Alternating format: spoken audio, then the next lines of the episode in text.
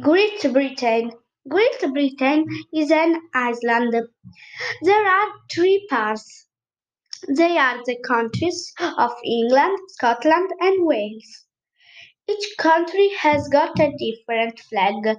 The flag of England is red and white. The flag of Scotland is blue and white. The flag of Wales has got a dragon on it. Each country has got a patron saint too. Saint George is the patron saint of England. Saint David is the patron saint of Wales.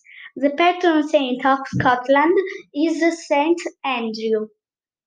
The saints have different flowers. Do you know these flowers? They're called a uh, daffodil, uh, a thistle, and a rose.